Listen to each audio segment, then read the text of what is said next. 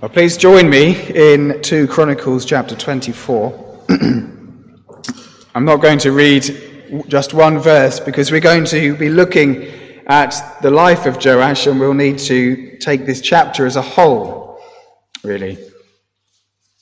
I'm cautious about quoting atheists, but there's a quote from Voltaire that I think is helpful when understanding the life of Joash, and hopefully will be helpful, uh, helpful to us in understanding this sermon.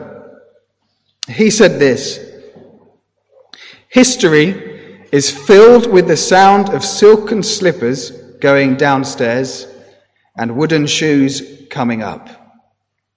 It's a strange quote. What he means is that history is filled with arising and falling of people. I'll, I'll use a, a business example to better explain this. In businesses, especially family businesses, they are often forged in difficulty, and you'll have a generation of people that are wearing the wooden shoes, uncomfortable, the shoes of paupers, and they go up the stairs, establishing the business. And then, maybe one or two generations later, there comes a group of people who are born into a successful business. They think this is the normal. They take off the wooden shoes and they put on the silken slippers and tumble down the stairs. This is a phenomenon that is clear all through history. Uh, there's a very, very famous example, and that is of the Persian Empire. The Persian Empire had a very, very swift rise and a very, very swift fall. And it was established by a man called Cyrus the Great, one of the most influential people in history, really. And he was a great warlord, a great politician, and by his own blood and sweat and tears, he forged the Persian Empire into the greatest empire at that time. But another king came along. He was Darius the Great. This is not the Darius that we read about in Daniel is a Darius that we read about in the book of Ezra. And he probably wasn't even royalty, but he was elected as the king of Persia because he was a great, uh, a great administrator. And it was under his watchful eye that it grew just a little bit further to its height. Then came along Xerxes. Now, Xerxes was a playboy. He thought that he was the ruler of the world. He was, and that he could do whatever he wanted and he decided that he would like to invade Greece. And he set in motion a series of events that led to Alexander the Great coming and all but wiping out the Persian Empire. This is a pattern that can creep into the church. It's been said, now this is broad strokes, I'll admit, it has been said that a first generation Christian has convictions, a second generation has beliefs, the third generation Christian has opinions, and the fourth generation has nothing.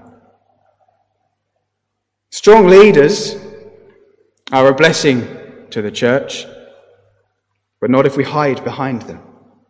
Not if we don't form our own convictions. We run the risk of being like the children of Israel in the, in the wilderness, who had a very strong leader, Moses, and yet he went up to the Mount of Sinai for a while, and while he was gone, they all turned to idolatry, just quick as a flash, because their leader had been gone.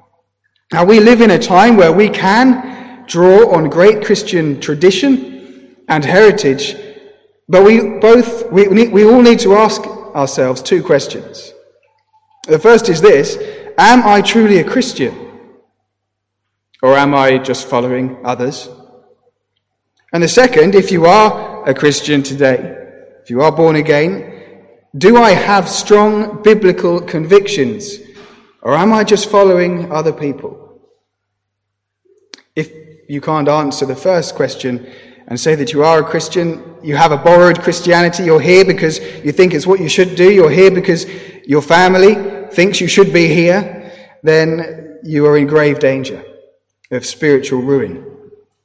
And Christians, if, if, uh, if you are here and you are here based on, on convictions of others, you're here not in another church, you're here not um, not doing church how lots of people do church today, but you're only here because other people think you should be here, then we're in grave danger as well. Our world is hurtling away from God at a frightening speed. There are more and more situations where, as a Christian, we will have to make a stand, where we will have to draw a line, the line in the sand and say, no further. We cannot afford to follow the crowd, even the Reformed, Calvinistic, Baptist crowd. We can't afford to. Joash was a king who simply followed others, and it didn't turn out well for him. So I just want to look at his life under three headings. Firstly, we'll look at the influences that he followed. Then we'll look at the consequences of this following lifestyle. And then lastly, some ingre- ingredients that we need to have in our lives to afford the same fate as him. So, firstly, the influences that he followed. Everything is subject to external influences. Everyone is subject to external influences. We like to think that we are strong willed and that we're doing our own thing, but we are being influenced. An influence is something that can affect the condition or nature of something else. Let's take, for example, a wheat plant. I'm a farmer. I can plant a grain of wheat, and yet I have great influence about what is going to happen to it. There are many external influences of whether it will yield or whether it will fail.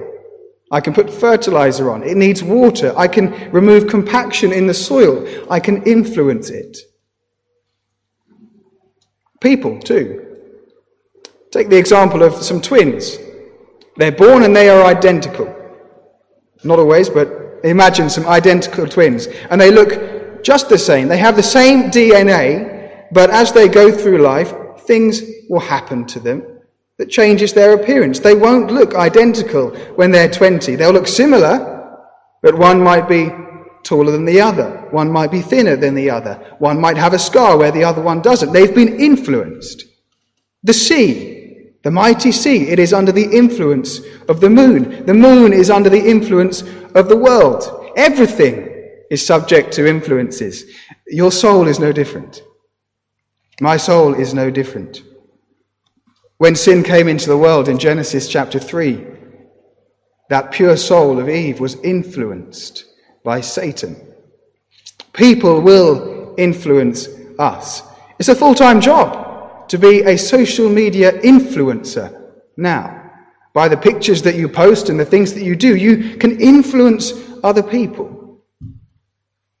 John Bunyan he speaks, in, he speaks in the holy war of Mansoul as having five gates the eyes and the ears and the nose and the mouth, etc.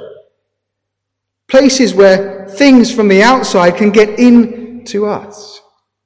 We will be influenced, whether we like it or not, sometimes for good and sometimes for evil. So let nobody proudly think that you are not subject to influences. You will be shaped. Well, the first influence on Joash's life was the man Jehoiada. He's all over chapter 22 and chapter 23 and chapter 24. Joash, he started his life in a very tumultuous way. His grandfather, Jehoram, was the king of Israel, of Judah.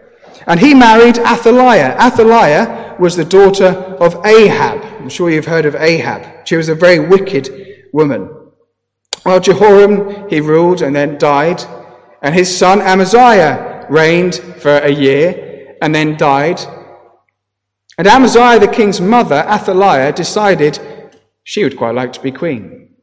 So she destroyed all the seed royal, all the babies, all the children of that royal family, so that she alone could rule, or so she thought. One got away.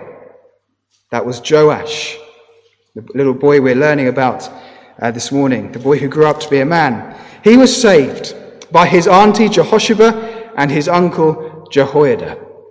They snuck him out and they raised him in secret for six years in the temple. Joash, as he was a little boy, he received many, many spiritual advantages. And I would like to say that everyone in this room today has received many spiritual adv- advantages. He was raised in the house of God. Look in uh, chapter 22, verse 12. He was with them, hid in the house of God six years, while Athaliah reigned over the land. It is a great privilege to be in the house of God. You might not see it as such, but it is. The place where God has vowed to meet with his people, the place where he is the focus. And many of us have been brought up in families that have continually taken us to the house of God. Maybe you weren't, but you're here today. You're in the house of God, and that is a great spiritual advantage. He had been raised by Jehoiada, who was a priest. He was not only a priest, he was a real hero of the faith. He was a courageous man. He was a wise man. He was inspirational and he was godly. When he eventually dies, we read it in chapter 24, verse 16, he's buried with the kings of Judah. He was a mighty hero of the faith, and this was Joash's father figure. We know that Joash knew the scriptures.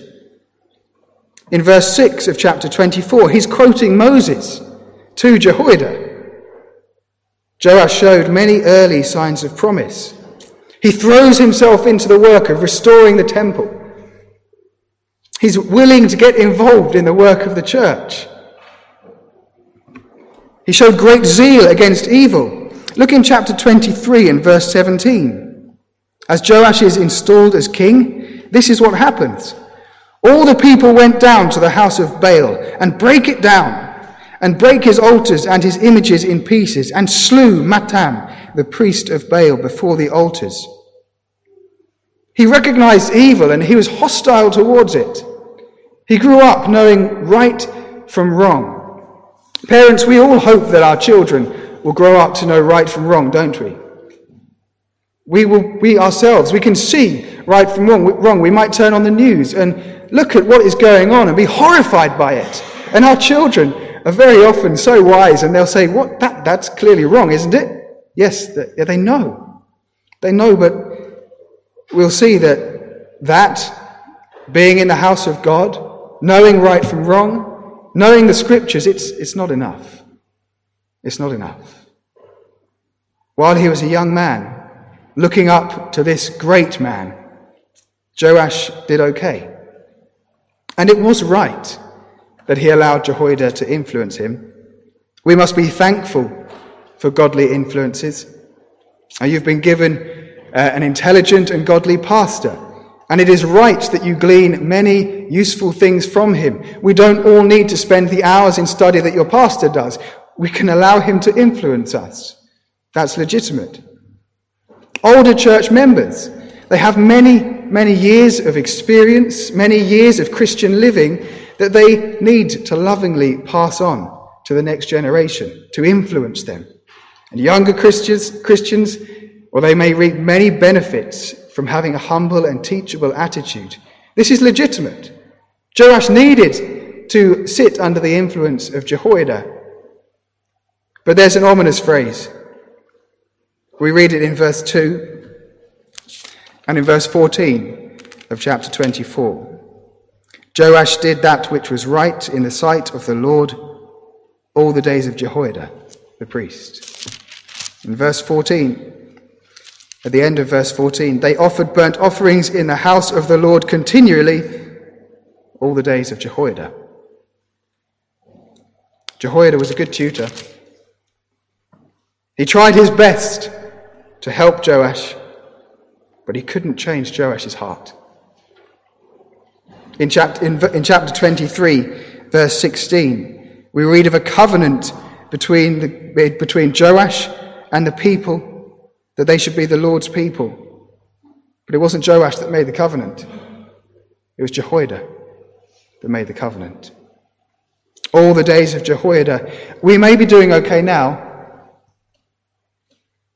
We might be looking the part this morning. We might be st- steady in our faith today. But is there a time limit for us too? Are we reliant on somebody else to keep us on the straight and narrow. Children, boys and girls, are you only here because your parents would have you here? Are we only here because it's expected of us? Or do we actually hunger for the righteousness that we find in the Bible? Church members, I don't know if you've heard of the 80 20 principle. It's, a, it's uncannily accurate. It's a principle that in a business, for example, 20% of the, pe- of the people will make 80% of the sales. It's borne out in all aspects of life. 20% of the people in your contact book will be responsible for 80% of your texts. Perhaps in a church, 20% of the church members are responsible for 80% of the work. Could it be said that 20% of the church members of this church are responsible for 80% of the convictions that are held? If that is the case, then it's a dangerous place to be. Who was really behind Joash's good start? It was Jehoiada. Who's behind your Christianity? And who's behind mine? Joash received spiritual testing, and so will we. That's a promise in the Bible. It will not be easy following Christ. In verse 15 of chapter 24, we read that Jehoiada waxed old and was full of days when he died. 130 years old was he when he died. The death of Jehoiada was a hinge point in the life of Joash. And he failed the test because he'd simply been following what Jehoiada said and what Jehoiada did instead of following the God of Jehoiada.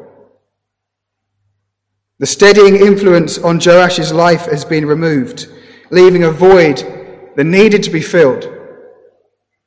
As Joash had been so reliant upon his uncle for his religion, his faith, his policies, and his convictions, he now needed somebody else to follow because they hadn't been his own. Influences on our lives will wax and wane. Our family dynamics will change. Our work colleagues will change. Friendships will change, our circles of friends, but they will influence us. Our social media streams are influencing us every time we look at them. TV programs that we choose to watch, they will influence us. There are a thousand things clamoring to shape us if we will let them. And if we are the kind of person that just follows along, we will be shaped by them. For Joash, the fresh influence comes in verse 17. After the death of Jehoiada came the princes of Judah and made obeisance to the king. Then the king hearkened unto them, the princes, the peers. Rehoboam, an ancestor of Joash, made the same mistake. He threw out all the old men and surrounded himself with his friends, people his own age and they led him astray. These princes, they came and we read, they made obeisance to the king. This is literally, they fell prostrate before him. They seemed harmless. They appealed to his sense of self worth. They made him feel like a god. And then the king hearkened to them. Again, this is an old, tried, and trusted method. This is the method that Satan used in the Garden of Eden. Eve, if you eat that fruit, you'll be like a god. You're missing out. He appealed to her pride. And we need to beware. Sin will creep into our lives, not roaring and screaming and saying, Well, enjoy me, but I'll send you to hell. No, it seems harmless. It appeals to our sense of self worth Error creeps into the church by appealing to our own reading of society instead of God's, by placing human reason above God's word, by prioritizing human emotions and human feelings above God's revealed will. What did these princes want? Well, in verse 18, they left the house of the Lord God of their fathers they wanted to leave the ways of their fathers, and that is something that has happened Time and time and time again. We don't need your old ways. Thank you very much, old boys. No, we've got a new way. I'm not against being relevant and being modern, but so many people just throw the baby out with the bathwater and say the older generation haven't got a clue what they're talking about. It's a temptation we will all come under. And they wanted to return to sensual, fleshly worship. They served groves and idols. You can just imagine these princes coming to Joash and saying, Well, King, Jehoiada has really been a restriction on your life. He was so square. Really, we can, we can branch out. You're missing out on so much. And they ended up worshipping Baal because it appealed to their flesh. All manner of wickedness was permitted and encouraged in the worship of Baal that Joash and his friends, they, they desired that. Joash bent once again to the strongest influence in his life, only this time it was an influence for evil. It wasn't difficult for these princes to convince Joash because his heart did not belong to God. His heart was still dominated by sin, and even though restrictions had been placed on him, once those restrictions had been lifted by Jehoiada's death, it was easy for them to lead him astray because it's what his heart wanted. And my friends, if you are only here because you're trying to fit into a box, but your heart is still unregenerate, your heart doesn't belong to God, it will be easy for you to be led astray. Can I ask you, why are you here? Why are you here specifically in this place today? We all know people that have chosen not to be in a place of worship today. They seem to be getting on okay. Why are you here? Is it just to tick the box, to conform, or is it because you hunger for what we find in God's Word? Christians, why are you still in this church? Many people would say this is an old fashioned church. Why are you here? We all know people that have abandoned this hymn book, abandoned God's Word, abandoned the old ways of doing worship. Why are we still here? Is it because we're just following somebody else? We're respectful of our parents or our grandparents and we're here to, to honour them? Or is it because deep down we are convicted that this is the right way? We need to have those convictions, or we may be led astray. Well, let's look at the consequences of just following others then. The first consequence is found in verse 18. The, and wrath came upon Judah and Jerusalem for this their trespass. If we just follow others, and we follow them into sin, we will come under the wrath of God. How terrible this thought is. Because Joash followed this foolish advice, the whole of Judah and Jerusalem came under the wrath of God. And perhaps Joash put this down to chance. Perhaps because everyone around him was suffering this judgment, he, he didn't really think it was so severe. He didn't identify that the problem was him. As a, as a king, he was judged with those around him. As a human being, he and you and I, we won't stand with others. We will not be able to blame anyone else for leading us astray. We won't be able to point to those that we have followed. It will be us on our own before God. The wrath of God for following others into sin. It's a very severe and serious consequence, isn't it? The second consequence that he had for just being a follower and not knowing his own mind was a hardened conscience. Joash was given many opportunities to repent and return to God. So have you, and so have I. God, in his mercy, in verse 19, sent prophets to them to bring them again unto the Lord, and they testified against them, but they would not give ear. Their message was clear, these prophets. They testified against them. They exposed Joash's sin. They exposed the error of his ways. They testified against him. And secondly, They presented the chance to be restored to God, to bring them again unto the Lord. This is the same message any preacher worth his salt will give, bring here time and time and time again. Testify against sin and present the opportunity to be brought back to God. And yet, Joash and his cronies, they ignored it. Maybe if Joash had been isolated from his peers, the message may have got through.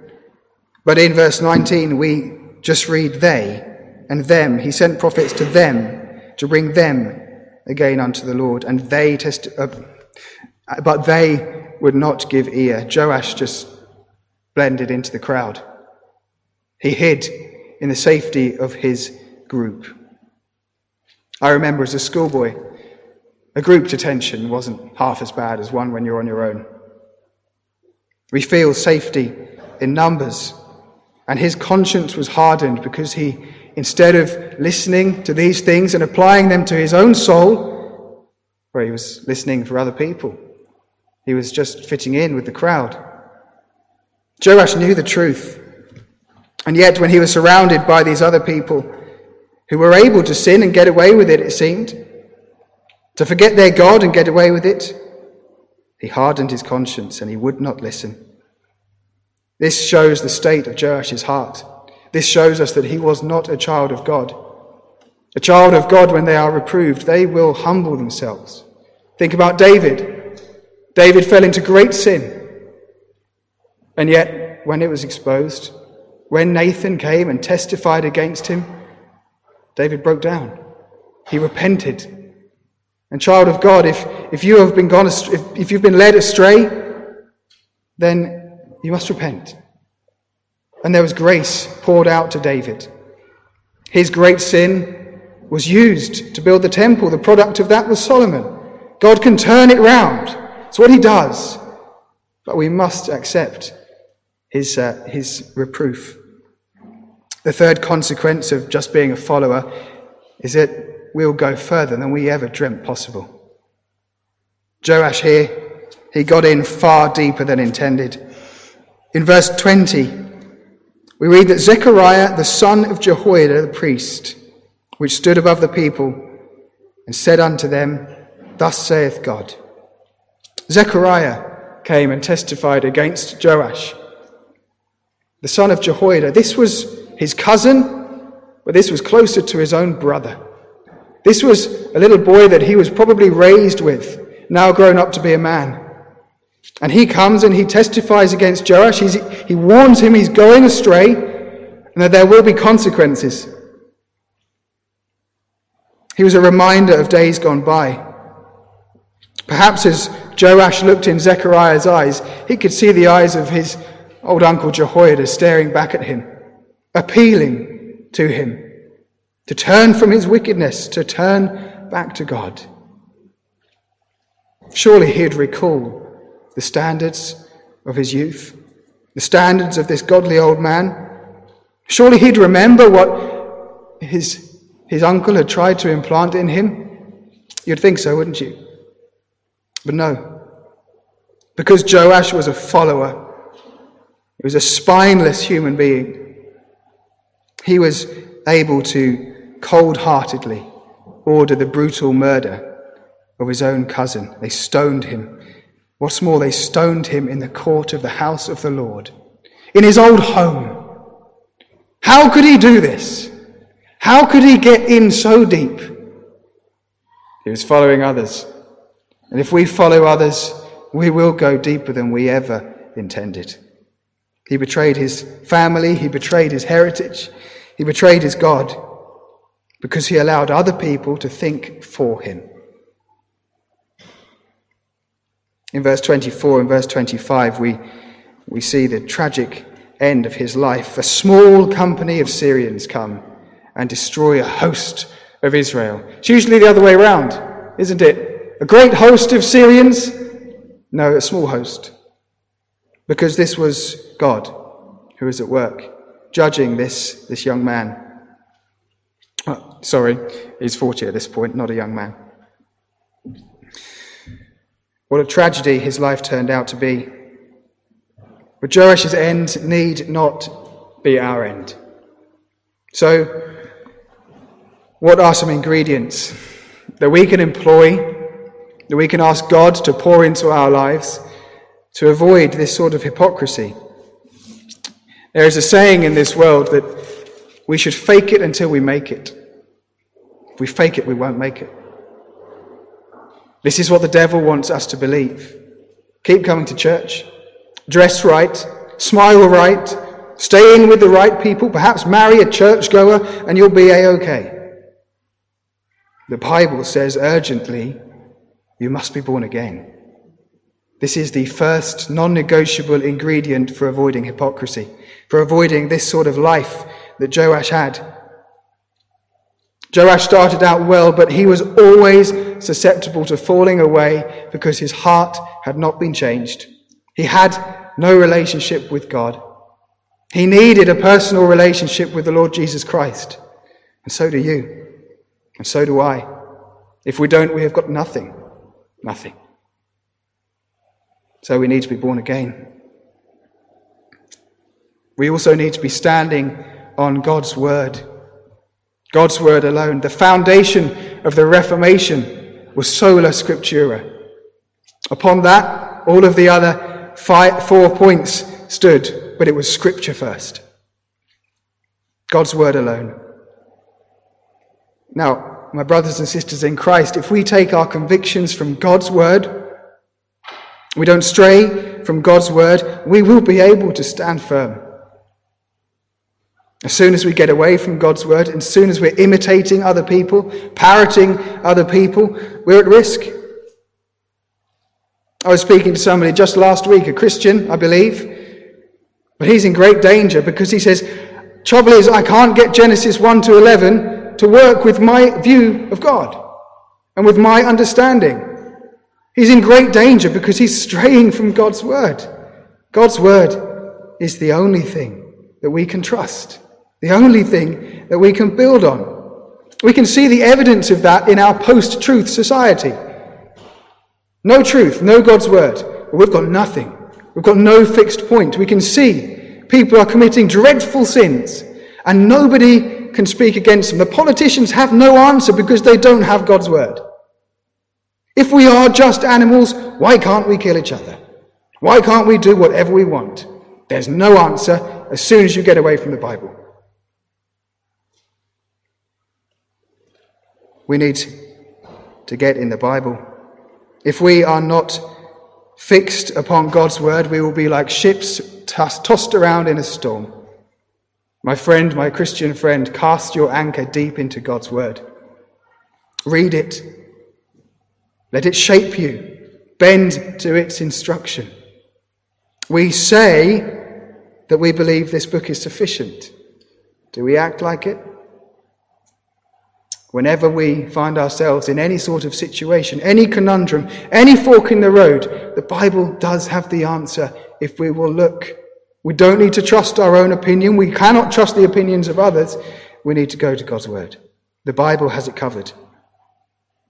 Joash forgot what he knew. He trusted the princes. He didn't consider God's word. It would have warned him.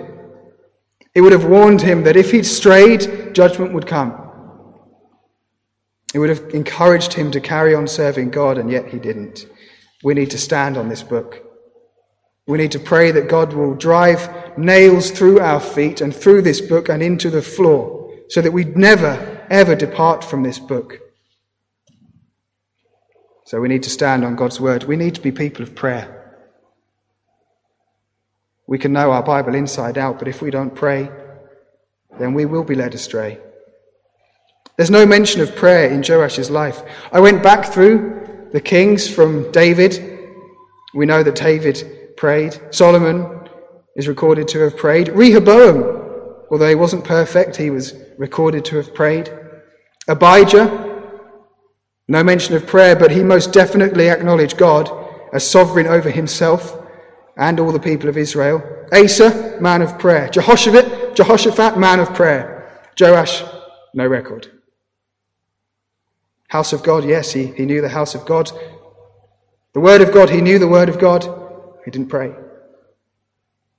Matthew chapter 26, verse 41 says this Watch and pray that ye enter not into temptation. The spirit indeed is willing, but the flesh is weak. We need to be people of prayer.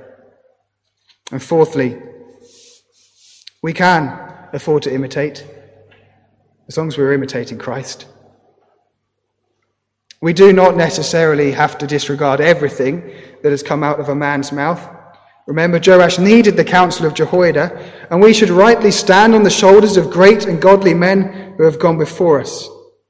But even the Apostle Paul, the greatest Christian that ever lived, even he charges the Corinthian church Be ye followers of me, even as I am of Christ. Jesus Christ is the gold standard. Even Jehoiada wasn't perfect. You may have noticed, or you may have glossed over it. In verse 3, Jehoiada took for him two wives. Jehoiada might have been godly, but he wasn't perfect. We need to not follow people, not follow men. We need to follow Christ. He is the gold standard. He is the one that we should imitate without question. In fact, He's the only one to whom we should fully align ourselves because he's the only one who can stand with us through this life and on the judgment day. He can stand with us between us and God so that he takes on God's wrath for our sin and we are welcomed in as obedient children. Jehoiada couldn't be with Joash when Joash stood before God. I can't be with you, and you can't be with me. But Christ will stand with any who come to him and become followers of him. And that's where I'd like to conclude by urging you all to flee to the feet of Jesus Christ. There we will find forgiveness. There we will find life. There we will find wisdom and the power of his Spirit to conquer our sin and to be the director of our lives and cause us to follow him and him alone. Amen.